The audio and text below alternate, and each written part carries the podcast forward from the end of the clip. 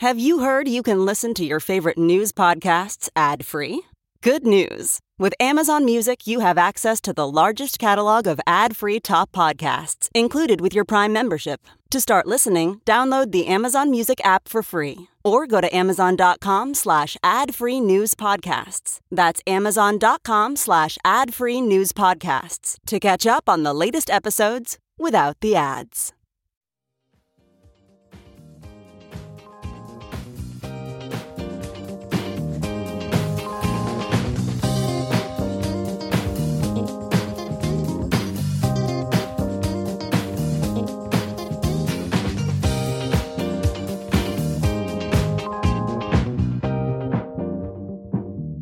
And now, the list of things that you can buy at the Chicago Reader store at chicagoreader.com.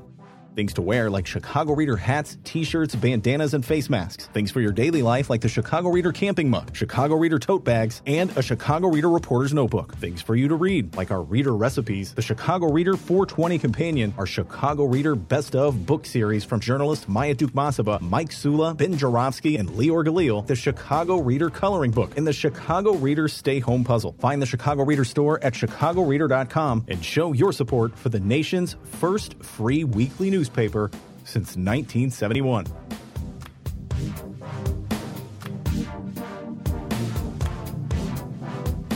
Bonus time the Ben Show. As I speak, it is Friday, February 2nd, 2024. Uh, as I like to do is start these interviews. Uh, little news from today's paper. This is not the paper. This is breaking news. breaking news. Uh, sent to me in the form of a text from Crane Chicago Business. They sent me the text, even though I can't read the story because they have a paywall. Okay. And their paywall is like Dikembe Mutombo. Don't come in wet. so I can't read this great opus, Crain's. You know, is that fair?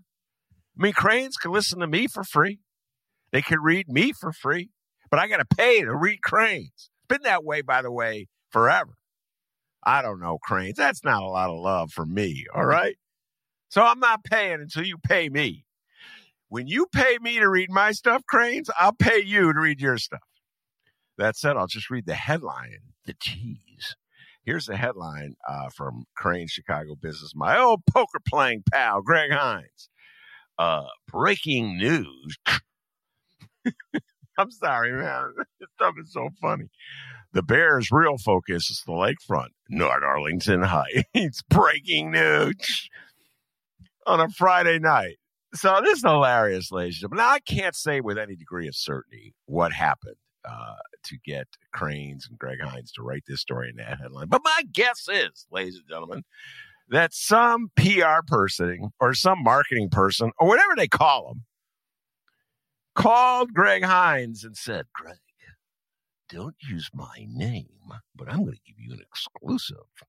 And the exclusive is the Bears really want to come to the lakefront. They don't want to go to Arlington Heights. See, right now, ladies and gentlemen, follow me what I'm about to tell you. The Chicago Bears are engaged in a standoff with school officials in and around Arlington Heights over the property value of the Arlington Heights Bears site. The lower the tax assessment is on that site, the less Bears pay in taxes, the more everyone else in Arlington Heights pays in taxes. It's not that. Com- I know Chicago hasn't figured this out. All right. It's eluded Chicago. Wait a minute. If we give money to some rich guy, we pay more in taxes. Not. I've been trying to get Chicago to understand that for how many years, distinguished guests, and Chicago's still scratching its head. But Arlington Heights gets it. So this is negotiation.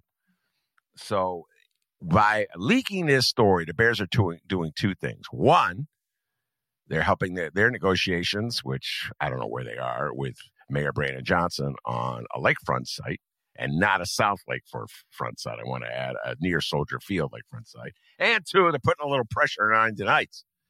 Hey, Arlington Heights, you uh, you want to just be stuck with a big eight empty piece of huge land in the middle of your downtown?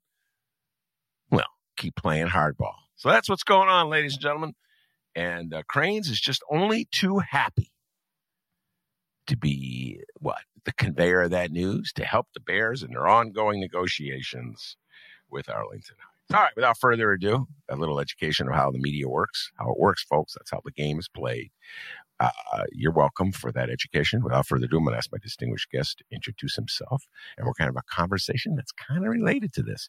So, distinguished guest, introduce yourself. Hi, Ben. Uh, this is Mueze Bawany, uh, mediocre Chicago public school teacher, failed politician, um, had a batting average of 107 uh, in high school baseball. So glad to be here. Um, I was taking a little bit of a break from your show when you joined the right wing. Um, we all know that saga, but I'm glad you're here, and I'm glad Alden Capital hasn't bought you out. Wait, wait a minute. Hold on. Wait, wait, wait, wait. First of all, I happen to know you just listened to a recent episode. I, so I, did, I, I was not crossing the picket line against you, Ben. Don't worry fake news from Mueze. Fake news. The man just listened to it the other day when I gave him a shout out promoting this particular episode. That's true. That's true. It, that was the lamest introduction I've ever had a guest do. There are the guests who do the introductions where they just like give their name. You know what I mean? Like, like what do you guys think you are, Prince? Uh, my name is Bill Jones. Uh, that's not what you. Can you give a little more? I am not giving you any more information, then. it's like all you have to do is say, "I'm Prince," and people go, "Oh, wow, Prince is on the Ben Joravsky show." Uh, but anyway, Mueze is perhaps, in my humble that that introduction didn't do him service. First of all, um, he is uh, a much better school teacher than he gave himself credit for. And second of all, he had the most impossible task in the world. And we're not even going to go back down that road when he ran for alderman. Uh, and third of all, 50th Ward residents, you should have voted for him. Just say that's my humble opinion. Uh, and fourth of all, uh, the dude knows more about football, in my humble opinion, uh, than anyone I know, probably. Uh, well, anyone? Tim Amrine knows a lot about football. He's right up there with uh, everyone, anyone else. So his analysis uh, is excellent when it comes to football. And that's what we're talking about mostly. Now, you wouldn't want to bring him on to talk about basketball. It's a little weak on basketball. So uh, that's the one thing about Mueze that you don't want to do is talk about, I love the college game. Uh, anyway, all right. Um, so, do you have any thoughts, Mueze, before we get to our Super Bowl preview? We get to Justin Fields issue, the future of the Bears, uh, the future of your beloved Green Bay Packers. Get on. Uh, uh, those are fighting words. Any thoughts about uh, the game that the Bears are playing here with the Lakefront, that I, as I just uh, pointed out? Yeah, no, I mean, I think this has gotten so much more interesting with the White Sox potentially moving uh, to the South Loop. Um, I, you know, I, I, think like most Bears fans, there's this weird period of time. You know, they hired Kevin Warren, who's the president of the Chicago Bears, and you kind of understood with Eberflus staying and that press conference that Kevin Warren wants to be more involved on the sports side, but will not be as involved or will make decisions like Ryan Poles. So ultimately, everything we assumed, you know, the Bears said early on, or the early analysis on Kevin Warren as the Bears president was that he's here to build a stadium. Uh, he did that successfully for the Vikings. And since he's come on board, you know, there's this impasse with Arlington Heights. I think they're hundreds of millions of dollars apart from the most recent report. Um, and then on top of that, the White Sox having this plan to move to the South Loop. And then also those mock ups that came out, I think also on Crain's has just really put this emphasis that, you know, they they know what they're doing more with the stadium. While the Bears, we can't seem to figure out. Um, they keep flirting with uh, one Arlington Heights, but I've also mentioned other suburbs that are interested in having them.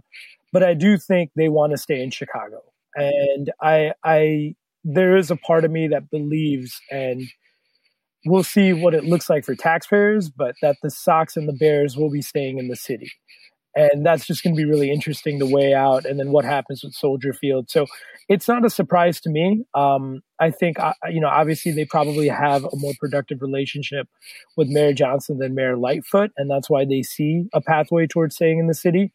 Um, and if they can i think they will. I really think they will but um, you know it's it's very different when you when you look at who minnesota's ownership was and their background versus the mom and pop ownership of the Chicago Bears. Um, so uh, it'll be interesting to see, but I I'm trying to I think there's so much on the football side with the number one pick and all these different things going on that people have kind of let Kevin Warren just you know slide in the background. But I'm wondering when the pressure is going to heat up on him to give a tangible plan of what the Bears are going to be doing when it comes to where they're going to be. All right, let me give uh, you political junkies out there a little lesson uh, on Kevin Warren to uh, sort of Uh, back up uh, what Mueze just said. Uh, Kevin Warren is a very astute businessman uh, who, as uh, Mueze pointed out, was with the Minnesota Vikings when they built their stadium, and he was also with the Big Ten. He was the commissioner of the Big Ten Athletic Conference when they expanded the first time they expanded. So this man understands the financial end of sports and how you could squeeze our obsession and our love for sports that people, junkies like Mueze and I have. We will endlessly text each other about sports and you can squeeze that and make advantage, take advantage of it to make as much money as you can for the sporting conference and the sporting team. He is, I think, very astute in that game, as Mueze was saying. The Chicago Bears are owned by the McCaskey family. Uh, the head of the family is Virginia McCaskey, who inherited the team from her father, George Halas. I realize this is more history than most of you want, but this is what you need to know. As Mueze was saying, it's a very like, it's like, uh, is it, it's beyond, if, imagine Mueze and I owning the Sh- Chicago Bears. Uh, it's a little beyond that. Uh, I think we would probably make better football decisions, at least Mueze would. Uh, and, but it's, it's a family owned business in a world of conglomerates.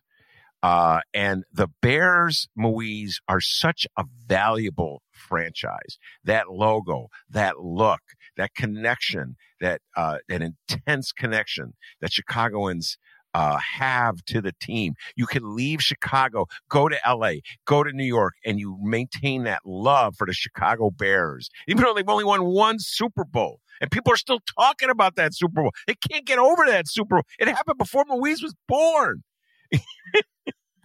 and so they're not taking advantage, the McCaskeys, of this enormously potential lucrative property that they own, far beyond anything like Jerry Jones has in Dallas, in my humble opinion, or those worthless Packers in Green Bay, far beyond that. And so I think Kevin Warren is trying to put them into like that next Jerry Jones country, Mueze, and I'm not sure the McCaskeys are able to keep up with him. And I don't know how this relationship is going to wind up because I don't know how much like latitude they've given him on all these decisions, like stadium negotiations, playing Arlington Hoff, Arlington Heights off against Chicago, using Greg Hinz as your tool, you know, in this game to try to get more money from each side. I'm not, I don't know how good the McCaskeys are at this pl- at playing this game. Your thoughts? No, that's that's on the money. I um I think there's a desire with this franchise, whether it's to you know understand the the mystifying arts of the forward pass, or it is to build a uh, stadium where um, the infrastructure is not there, but they assume, you know, if we get Matt Nagy, we'll figure out how to play offense. If we get Kevin Warren, we'll build a stadium. Um, yeah, you know, I mean, you look at the Bears. This is a premier franchise. It is one of the uh, the original franchises of this league. Uh, yet they have one championship they have a series of people who were not born in 1985 walking around talking about the coach, the Bears, um, which never makes sense to me, right? But again, this is a city that also took pride in a baseball team not winning for over a century and the other baseball team not winning for over 70 plus years. Um, this is also a city that has ran, oh man, I don't know if I want to say it because Ben's going to get mad, ran the greatest player out of town um, and has, you know, broke up a franchise before it should have been broken up. I'm going to say that. I'm going to say that. Um, there the city is not the city is is really bad at sports. it really is. And I I think that's such an interesting thought, right? What what type of latitude does Kevin Warren have? Um, what you always hear about Kevin Warren is that he has an insane amount of contacts. He is um, as you know, Dan Bernstein said, just an intense political creature in terms of the fact that he's been president in operations um, there's you know there's no shortage of people who know internally that his dream is to be the NFL commissioner, and he seems to be probably the guy who's going to follow Goodell, Goodell, especially if he builds a state of the art stadium in Chicago, uh, and something that brings Super Bowls, Final Fours, and more and more events to this city. Um, and I'm sure the mayor's office they know this as well that that's something in present that the Bears are offering if they can come to a deal, unfortunately, probably at the cost of the taxpayer. Oh yeah, it'll be at the tox- cost of the taxpayers. The only uh, thing I do not know is how they'll spin it. Uh, it's always interesting to see. Now, and Crain's will be there when needed uh, to help with the spinning, and the Chicago Tribune will as well, and the Sun Times, my beloved bright one, uh, to spin it in such a way to make Chicagoans think they're getting something uh, for whatever money they're shedding. Uh, that's that's the only uncertainty. Definitely, ladies and gentlemen, this will be taxpayer subsidized. Um, I'm shocked uh, and impressed almost that uh, Arlington Heights has played as tough as they have. The school systems of Arlington Heights, I have to say, there's they have independent school districts. Uh, I, I, would have thought they would have buckled a long time ago. Uh, they must have some plan in the back of their minds uh, that they haven't revealed yet. Maybe a huge casino or something. Who Lord knows what they've got in mind, uh, or some other kind of uh, venue uh, in preparation if the Bears leave. Because otherwise, they've allowed the Bears to destroy the Arlington Heights racetrack, and they're just stuck with a big chunk of vacant land. I can't believe they're that dumb. Um, that sounds like something a Chicagoan would do. So I, um, you're right. You're you're you're absolutely correct, and uh, we will follow this one closely. Uh, I am a diehard Bears fan uh, and a diehard Bulls fan, and I mourned uh, when the Bulls kicked up, broke up that team, and kicked Jordan out. My boycott lasted for about a year, and then I collapsed and went back to it. Uh, and uh, so, yeah, I um, uh, we will definitely be watching that. All right, tied to all of this is a football decision, a monumental football decision that the Chicago Bears have to make, and that is who will be their quarterback. Will they re-sign uh, Justin Fields and continue uh, along that path? He's been the Bears quarterback for what three full seasons? I want to say is it three or is it four? I've lost track of time. Uh, and or will they use their number one pick? Somehow or other, they they got lucky uh, and they retain the number one pick through a trade with uh, Charlotte uh, and take Caleb Williams of USC. Mueze and I don't see eye to eye in this one in terms of our, our crystal ball. Uh, but of course, just so you know, neither one of us are on the inside of uh, the Bears brain trust. So we don't have firsthand knowledge. We're all reading uh, between the lines like everyone else. So, Mueze, make your prediction. Will the Bears resign Justin Fields or will they move away from Justin Fields? Yeah. Um, man, you know, I think we talked about this earlier with the extreme amount of heaviness and you know, just me reading what I'm reading, I think they draft Caleb Williams. Um, and this is not to say, uh, one, I love Justin Fields. And, you know, if you ask me again, like you just said a few minutes ago, what if we own the Bears? But if you if we were both in the GM seat, or you know, I'd be probably your assistant GM, Ben. But if we were there, I'd be the Ian Cunningham to your Ryan Poles. Um, you build the team. You build the team around. You build the team around Justin Fields. You know, I'm so tired of of folks talking about, yeah, you know, you got to take a home run shot, which I think Ryan Poles will. I don't think he's going to pass up the chance of taking a QB with the number one pick. Um, and that, that's why they'll take Caleb. But I'm so tired of people being like, the Bears have never had a QB. But the few times this franchise has had a fully complete team, they've won a championship or they've gotten deep into the playoffs. And I don't know if you're going to say, oh, you know, now's the chance to get a quarterback. Why not look at this franchise's history when they've built out a roster, when they've gotten they've gotten on they've gotten the trenches built, they've gotten athletes out there, they've got an elite defense, these things. Um, I still wholeheartedly believe that they should build this team around Justin, get him an offensive line, get him more receivers, use that number one pick to trade down, accumulate more assets, keep building up an ascending defense by getting another pass rusher. You've got the back the back end looks so good with Kyler Gordon re-signing Jaylon Johnson, Tyrique Stevens, um, and then you've got you know Jaquan Brisker. They got to find a safety. They've got linebackers that they love. Montez Sweat was a great deal. You're not that far away, um, but I do think based on the hiring of Shane Waldron, based on the way the way they're filling out that offensive staff, and then just the idea that they're going to get an ascending defense, they're going to get a team that's going to be in a better position, probably the best a team can be for a number one overall pick, uh, a QB to come into, that they'll take Caleb Williams, which just makes me really sad because I, I, can't help but dwell on what Justin Fields has had to deal with in this city.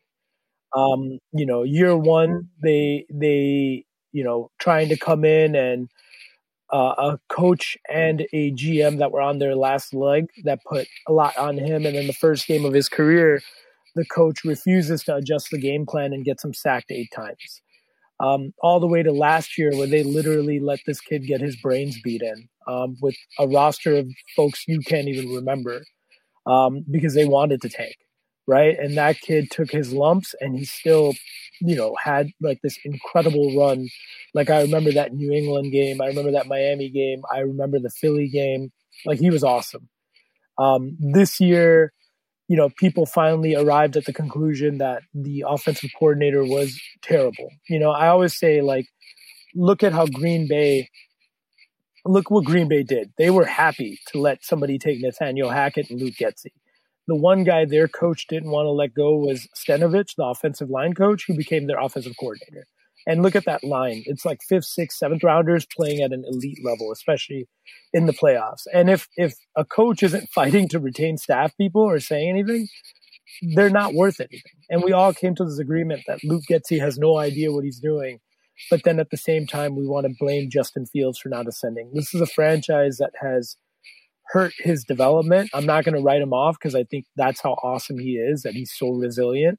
And I hope wherever he goes, that he just kicks butt and he ascends to the quarterback that he can ascend to. Because to me, this is a guy that you can build around. This is a guy that can win a Super Bowl. This is a guy that works so damn hard. And yesterday, somebody had called in on one of the six seventy, and it was like, "Oh yeah, he didn't show any progress." Listen, you gave him DJ Moore. Him and DJ Moore almost had a perfect passer rating every time they connected. Um, but the continuous turnstile of offensive linemen, the you know, the evaporation of Darnell Mooney.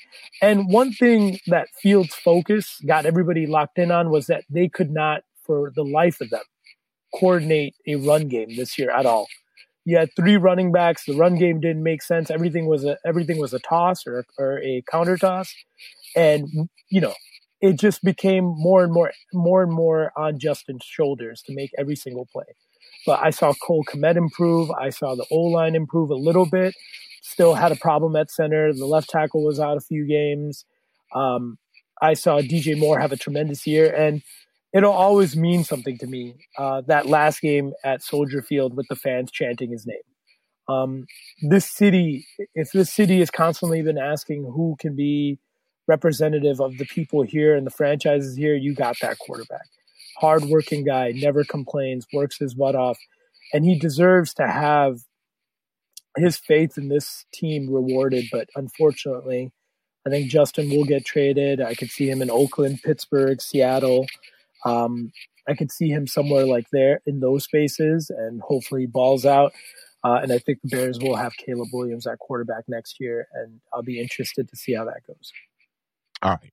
Uh, now, um, let me uh, throw this question at you before I uh, give you my thoughts. So, I say this is a monumental decision for the Bears. And I mean by, by that, I mean it's more than just football. It's more than just what's the best way for the Bears to win games and maybe make the playoffs and, oh, God forbid, return to the Super Bowl. Uh, it's also key to getting the public to sign on to giving the Bears untold tens of millions of dollars for a new stadium. Keep in mind, we are still paying off, we, the public, the money on the last time we gave the Bears a new stadium when we refurbished Soldier Field.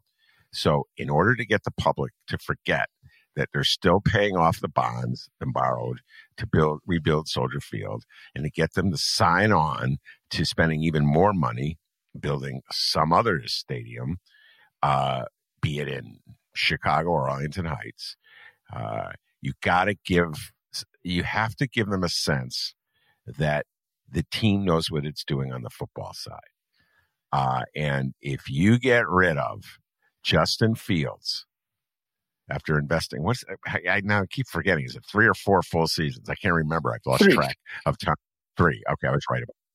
Three. Um, if you get rid of Justin Fields after investing three years into him and he goes off to Pittsburgh or Atlanta or Seattle or wherever he goes and has a great year and you bring in Caleb Williams, uh, a rookie, and he's a bust because once again, the Bears have no clue about how to run an offense, uh, then that will hurt the effort to get the public to sign on to uh, giving money. That will to the Bears. That will um, deny Mayor Johnson the cover he needs to justify that expense, uh, and it will make it that much more difficult uh, for the Bears to uh, win their uh, their showdown with Arlington Heights.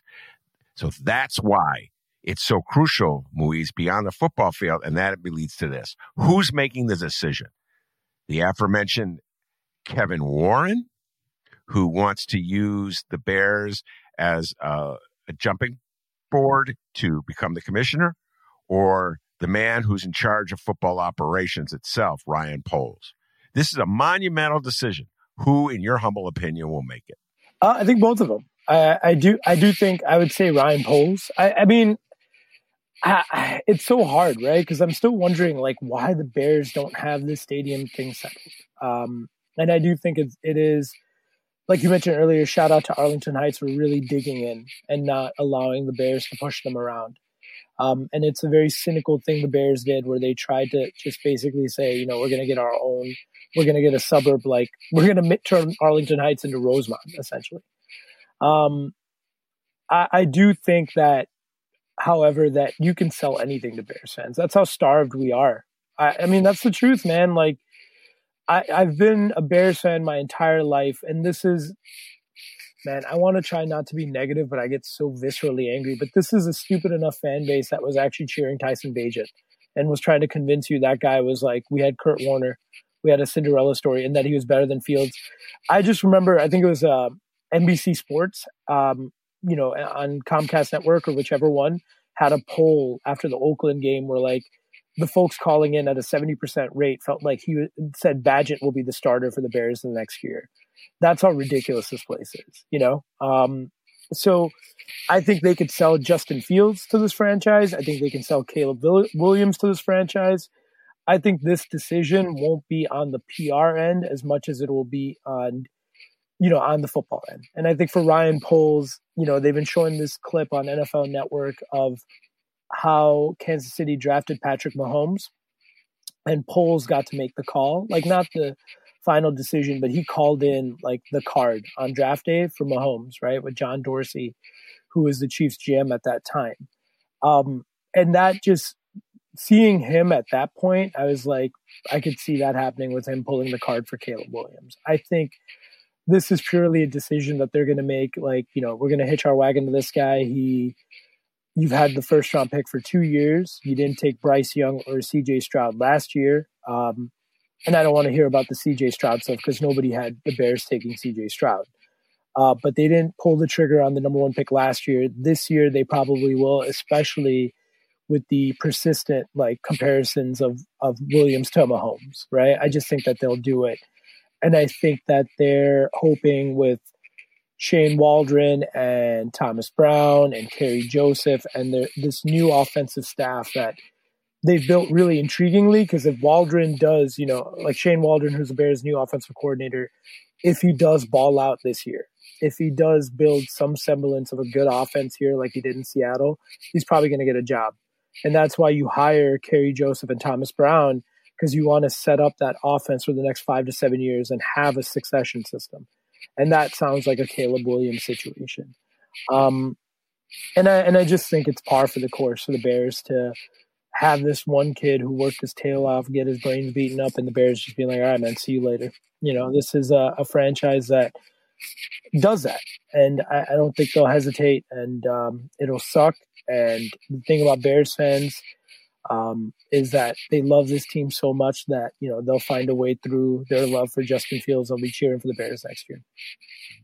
Uh, let me just push back a little bit on what you said. This is a franchise that does that. Every franchise does that. professional sports is so cold hearted, and the fan base is is right there with it.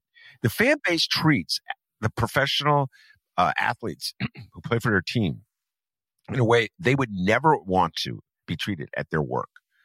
Fire him right now. Fire him. Trade him. No loyalty. You know, it's just like their base feeling at whatever moment it is. That's what they want to go with. I know because I've been there. Mueze, that's a, sometimes I certain Bulls players, I'm not going to mention my beloved Chicago Bulls, but I'll be, why did we draft this guy? Can we trade this guy? And then I t- text Mueze. Uh, actually, I leave most of my basketball text away from you. Um, but I don't want to get you going. I love it, man. I love uh, it. I'm just, you know, my response is like, hey, there's like 4,000 games left. So last night I was watching the Celtics get killed by the like I hate the Celtics so much. they texted like 20 different people. The Celtics suck, especially Tatum. yeah, and people are like, oh, there he goes again. Uh, all right. Uh, so my belief is this. Uh, it's up whether the Bears retain Fields or not is uh, will be determined by who has the final say. Uh, if it is Ryan Poles, I believe the Bears will trade him.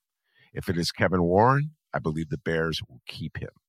And I believe Kevin Warren will make that decision on the grounds that it would be better uh, to sell a stadium with Justin Fields as the quarterback and the star marquee player because he's beloved by Chicago sports fans.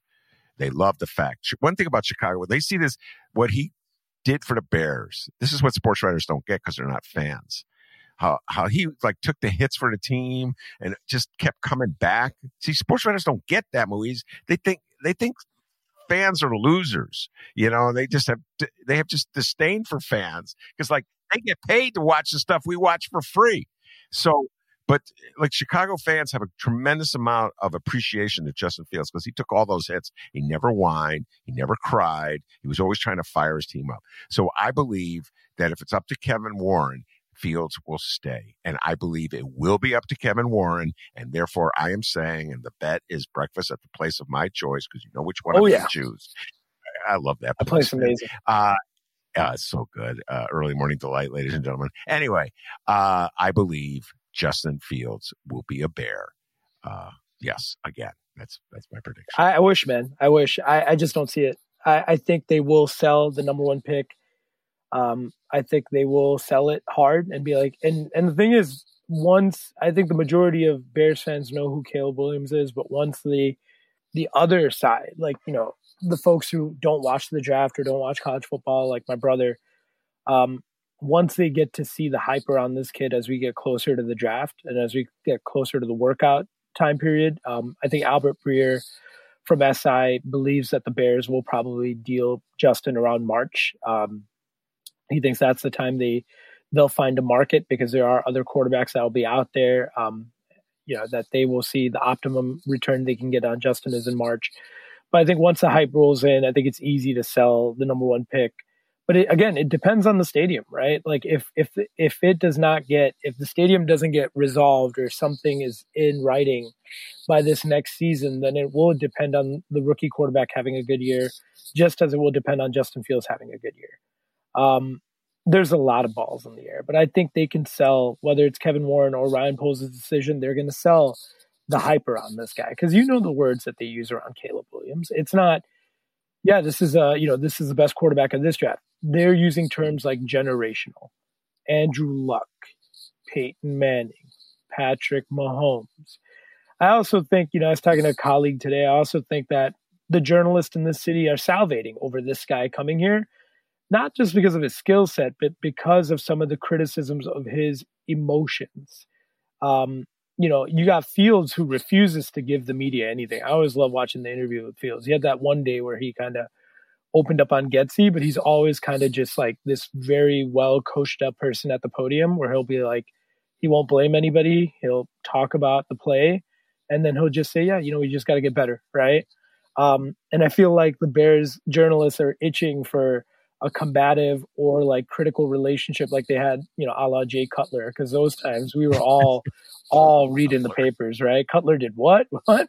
I, I remember I remember him cursing at March. That was one of the greatest uh, videos ever. I think they they want that. And if if if you look at demeanor, who's closer to uh, you know, not that Jay ever tried to give him anything. They just were constantly body language, all this stuff. But if you're going to get any clicks like you would, you'll probably get it on Caleb Williams more than you will on Justin Fields. Did you see last night? You know, I don't believe there's a shred to it. I hope not, but it could be. But Colin Cowherd saying that, you know, Williams's people don't want to go to Chicago. Um, and then on top of that, uh, I think Las Vegas, which is Williams loves that team. Like he's loved them in his time at USC.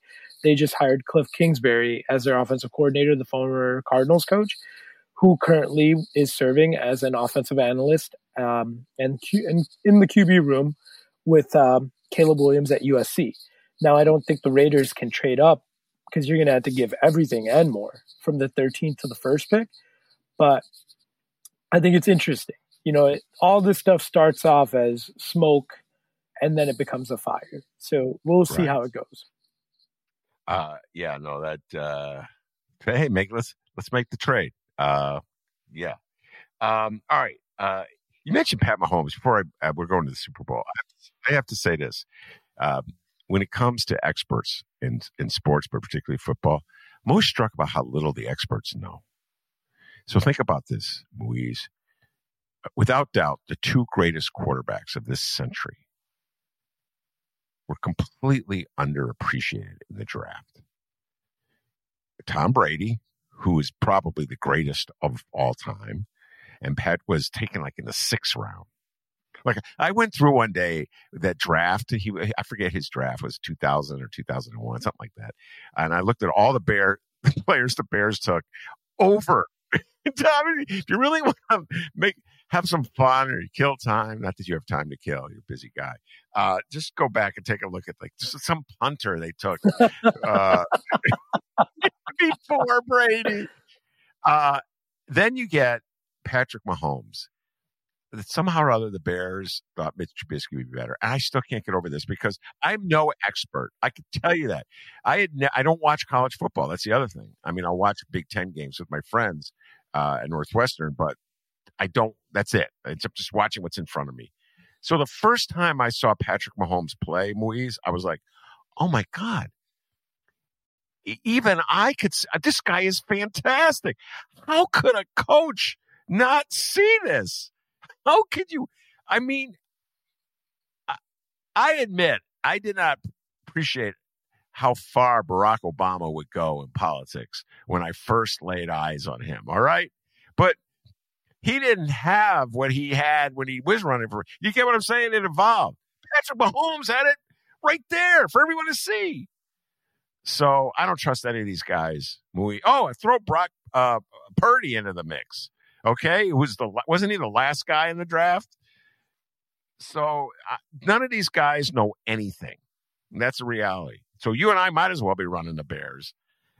Uh, and uh, anyway, all right, who's going to win the Super Bowl? Man, um, I think as Americans, we all lost already. Um, I think I've already said this is like the Trump versus Joe Biden version of a football game. Um, I man, I dislike both teams so much. Either either you're going to get the 49ers winning and man, I I don't know what to say, dude. Um, you know, the the hot takes with that franchise are always um, you know, Brock Purdy being Cam Newton said he's the 10th best player on their team. And, you know, that's an indication for a lot of people of like, hey, if you build a great roster, you can make a guy work. Now, I, I can't, I don't think anybody can just step in. I did have some fun when the Ravens were kicking their butt um, in the regular season and Sam Darnold came in for a couple of plays and he was lighting it up. And I was like, telling you, man, anybody can do it here. But then, you know, obviously Trey Lance um, who I have some feelings about in terms of giving him a fair shake. Couldn't cut it, and he was a third overall pick, and they got rid of him. Um, but the 49ers seem to be this like well built roster, a testament to um, one, first and foremost, Kyle Shanahan, who I think is the best offensive mind in the game. Um, and his ability. So, you know, the Shan, I'm so fascinated by Kyle Shanahan. Like, one, his father was a hell of a coach, and his father was kind of known for you could plug anybody in as a running back because of him and Kubiak, his offensive coordinator's zone running scheme or their run scheme. Um, you know, I remember when they had Mike Anderson, Olandis Gary, like post Terrell Davis, and these dudes were like awesome. And like, you're like, my God, anybody can run behind them, right? And the thing about Kyle Shanahan, and you got to dig deep into YouTube and like, you got to be a moron like me who reads every subtle piece of every single interview these guys do, like Shanahan or Mike McDaniel or McVay or LaFleur. And I always remember this one interview where Shanahan talked about creating an offense where the passing resembles like a longer handoff, meaning it's safe, it's easy, and it gets athletes with blocking in space. And how do you build such a system? You build it by one, getting your having a stable of athletes at receiver, having everybody block, and then creating this system of just routes that allows safe throws, right? To allow wide receivers to kind of act like they're getting a six, seven, eight yard handoff, and then they do the work, right? And but Shanahan always commented in other interviews that the precise quarterback, a quarterback that can throw with timing or can trust where the receivers are going and throw with anticipation, will really unlock them. And I feel like they've gotten there with Purdy uh, for now because it's really interesting, right? This is a franchise built to win. Now, what happens if they don't beat the Chiefs? Do they start looking for a quarterback next year? Does he reunite with Kirk Cousins, et cetera, et cetera? Just someone a little bit better than Purdy. But the fact of the matter that they took a guy who was the last pick in the draft, um, and it is not, it's not, and you know, we had that debate for a while with Tom Brady, right? Where people were like, system, Belichick, but he's proved everybody quiet when he went to Tampa Meanwhile, Bill Belichick's career has gone the other direction without Tom Brady.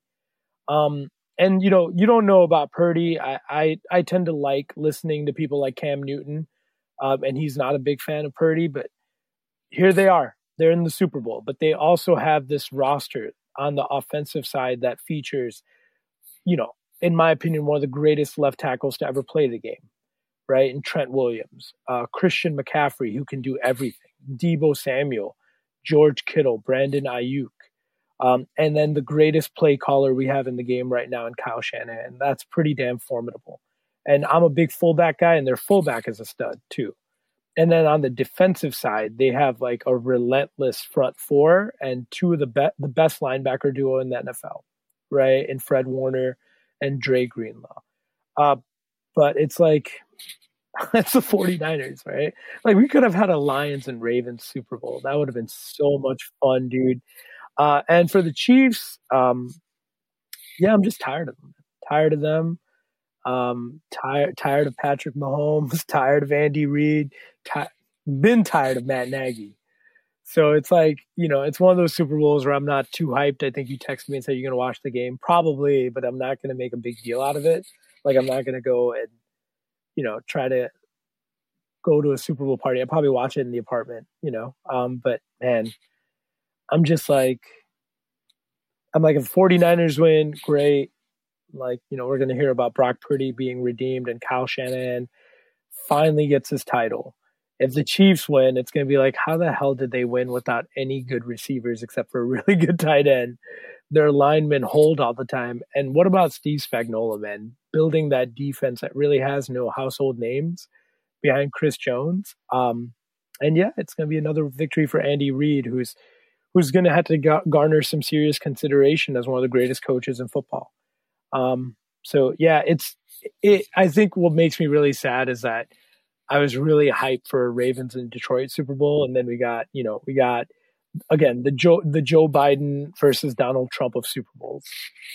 Well, uh, I'm trying to think what Detroit, uh, Baltimore would be the pair if if you want to do the analogy with politicians. Uh, so, yeah, like, I can't even think of one. I can't think of one right now. But I was rooting for uh, Detroit just because I want Detroit to win something. The city is, you know, just to give it Detroit. Uh, and um, I feel like they're a model of what the Bears can do in many ways. Uh, uh, and I love Baltimore's quarterback, uh, Lamar Jackson. I, do, I love the way the guy plays the game. I felt bad for the rookie receiver uh, who dropped the, who fumbled the ball and uh, then hurt his hand. And when he banged the, oh my God, when it rains, it pours. So I felt really bad for them. And, you know, uh, and plus, here's the other thing. Roquan Smith played uh, for Baltimore. I was rooting for him. He's an ex Bear. Uh, and um, uh, David Montgomery is a we used to play for the Bears. I was rooting for the ex Bears. Yeah, absolutely. Uh, I was rooting for the I mean, if you're so, if uh, you're going on a Bears connection, you know who loves the friggin' Bears, and I'll send you the YouTube clips. George Kittle. I remember when they knocked the Packers out of the playoffs.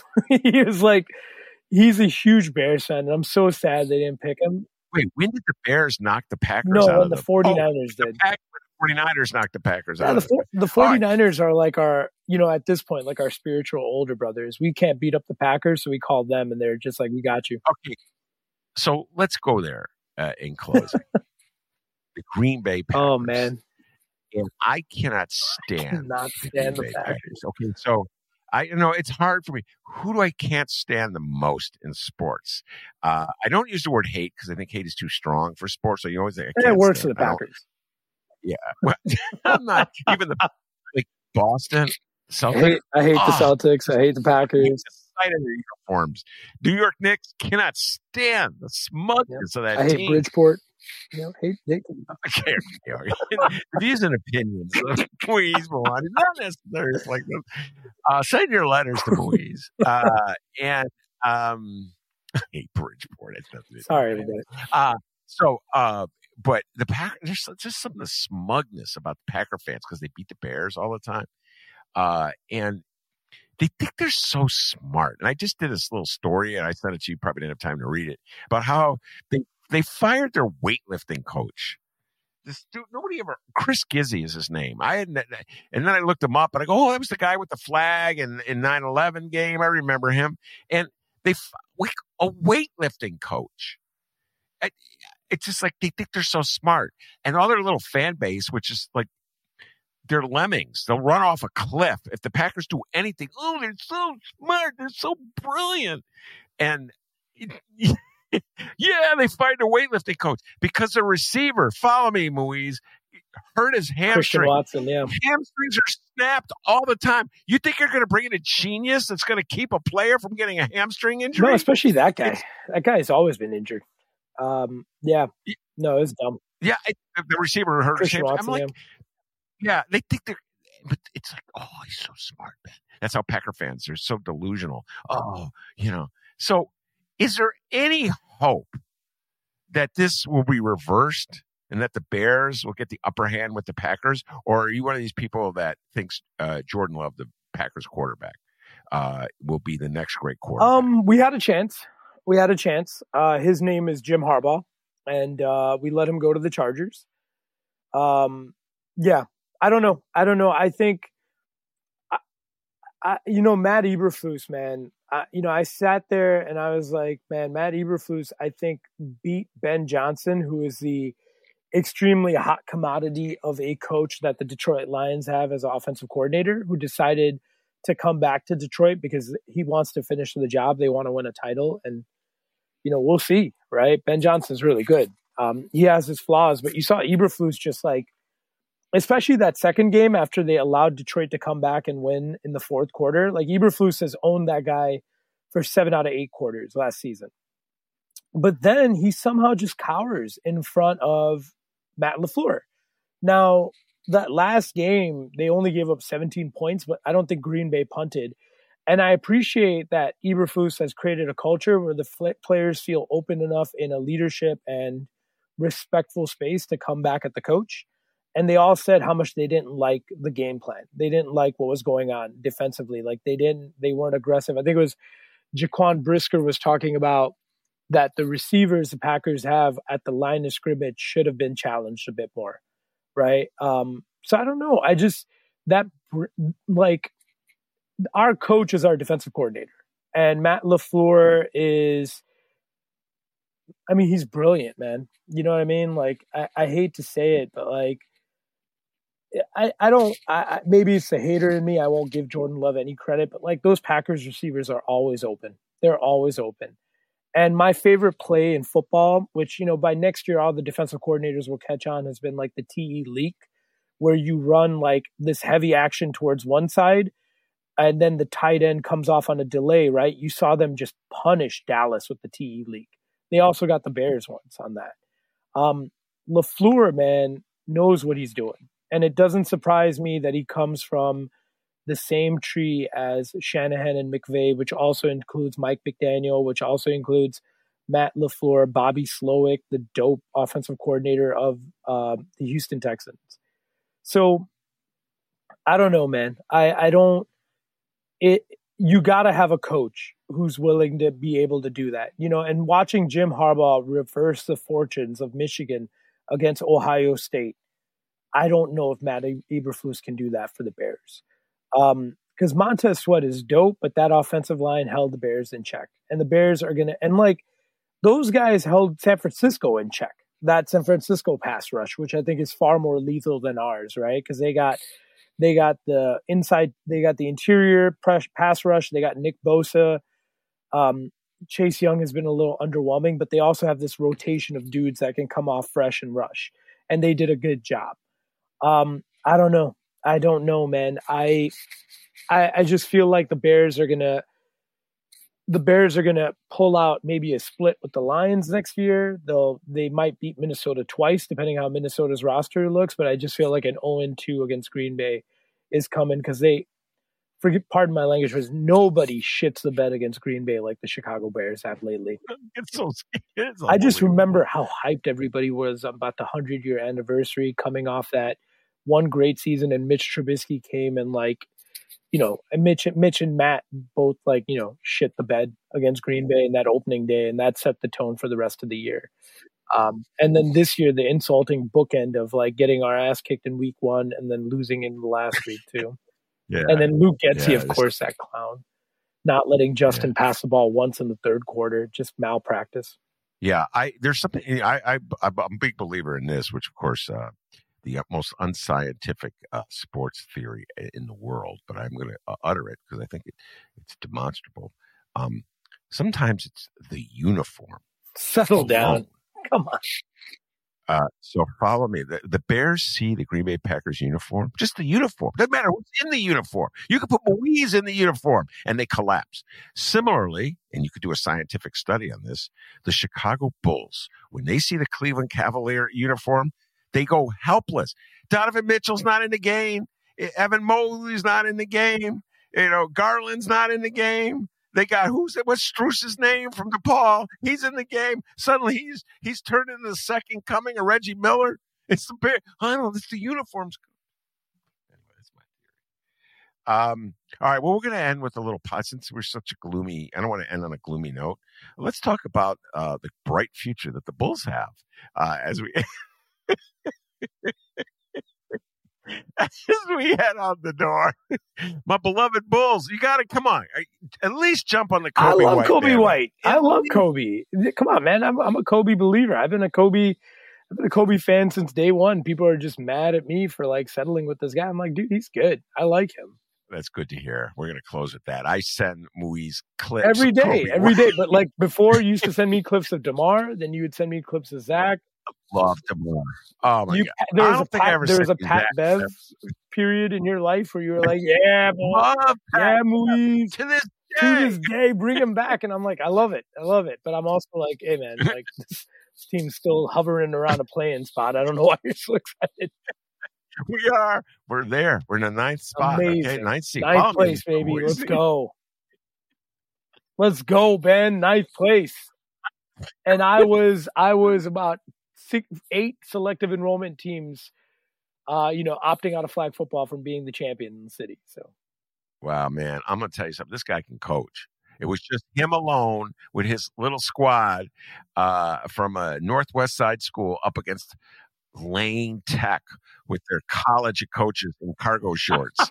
uh, and I said, Mueze, I'm going to come join you. I'll wear cargo shorts and that'll help you because I love cargo shorts. It's about all I have in common with the coaches from Lane Tech. Uh, and I, I'm going to hold a clipboard and keep all the statistics for you, okay? Uh, you got one AirPod I'll- in, I'll keep an AirPod. We'll just relay thoughts like, hey Ben, what do you think? Should we go for it on fourth down? You just give me the Dan Campbell advice. Go for it, Mueze. go for Go it for it. every time. Let's give the girls something to live Amen. for. Let's go Let's for go. it. I believe in you. Tell these stories to Uh, our kids. Let's go. All right. Uh, and uh, uh, final news this broke. Uh, Joe Rogan, uh, the podcaster, most pop, one of the most popular podcasters in America, just re upped the deal um, with Spotify for two hundred and fifty million dollars. Man, Okay, I just want everybody to think about that. I have a podcast. I host a podcast, and Joe Rogan hosts a podcast. He's getting two hundred fifty million for his. But I want to tell you something, Mueze. He gets two fifty. I get far, far, far, far, far less than that. But I pay my guests exactly the amount of money he pays his guests to come on. All right. So I'm, I'm, I'm, you're going to get to pay the same thing that Aaron Rodgers got when he went on, uh, uh, Joe Rogan show. In fact, I'm gonna give you a raise. I'm gonna double your salary. All right. man, you are So- you are amazing. Thank you, Ben. We can we can finally buy some uh, new bats for the softball team. Oh man, yeah. He's also the coach. How, how's your girls softball team looking? Good, good, good. I feel good. Um, you know, just working on trying to fix some swings. Gonna gonna play scrappy this year, uh, like we like every team that I ever get a chance to coach. But um, honestly, man, when you get to coach, it's um, it is really an honor. I um, I'm so I'm with a lot of the the players I had during flag football, and I'm also just met a bunch of new players. We condition Monday, Wednesday, Friday, and I um, I tell you, nothing brings me more joy than this stuff, especially when you see young people figure things out. And today, you know, we were working on just like, you know, the transition from, you know, ground ball to throw and seeing one of my young players um, who couldn't throw last week now throwing a little bit harder and it's going to get better and better. But just like what it means for them, right? Because they're always in these stages of like um, having self doubt and then seeing them just work through it, work through it, um, and then succeed. Um, but more than anything, I just appreciate watching the camaraderie, um, seeing students that never talked, like a freshman and a senior, and now they're, you know, hanging out, and you know, the seniors giving her advice on how to, you know, handle herself during high school. That's all you can ask for as a coach. So I'm I'm so excited. I am so grateful to be at this school, um, and I'm just grateful that uh, I get to have the greatest job in the world, which is being a public school teacher and then getting a chance to coach. So I'm I'm on cloud nine always whenever I get to do this stuff. Oh, that's good to hear, man. And uh, yeah, maybe I will join you if you'll have. Absolutely, Uh, dude. flag, I love flag football, and it's just I'm really enjoying the fact that it's one of the fastest growing sports in America right now for girls. Uh, uh, promote another podcast I did with Stacey Davis Gates. I urge everyone to check it out. let's go. Uh, but we at the end we got into uh, sports a little bit. Stacey uh, Davis Gates is a huge sports fan. Big time. People may, may not know that about her, but yeah, she knows her stuff. Uh, and uh, she was like, "Oh man, I wish they had flag football back when I was in high school because I would have loved it." And yeah, it's a great game. And are, all you mothers and fathers out there, you might want to think about encouraging your daughters to play it. Um, it's just like a lot of like it, running, cutting, uh, teamwork. Uh, it's not a violent game. It's flag. So you just, you don't tackle, you pull the flag. Uh, so it's a lot of quickness when you're trying to avoid getting your flag, uh, taken stripped. So it's a great game and I'm glad to see it's taken off. And even if I don't become uh, your assistant, I'll become a fan and come out and watch you guys play and I'll wear my cargo shorts. Okay. Man, I sw- you you walk into a stadium and you look across the field and you see three coaches in cargo shorts. You're in for a long night. You're in for a long night, and uh, you know you got me uh, wearing my dry fit, and then I look across the field and I'm like, oh god, these guys look like they all look like they got this from TJ Maxx. I'm gonna get. Yeah. yeah. cargo shorts from TJ Maxx. Yeah, it sounds like my wardrobe. And they got like Uh, a camo hat for some reason. You're like, oh man, I'm done. Yeah. I know. Oh my god, I can't. That's interesting. I uh no, I get to cargo. I'm wearing cargo shorts from basically May to October. Uh, Yeah, you were skateboarding out in Cali, man. I was, yeah, I was. I sent you the pictures from Cali skateboarding. I was like, this guy, Ben Joravsky, dude. It's Tony Hawk right there. All right, very good, Mueze Bawany. Thank you very much, Coach Mueze. We call him on the Ben Joravsky Show uh, with his great analysis uh, of of football and uh, all kinds of things. So, thank you very much, Mueze. Appreciate you coming on the show. Uh, also, thank uh, producer Nate for doing a great job. Take care, everybody.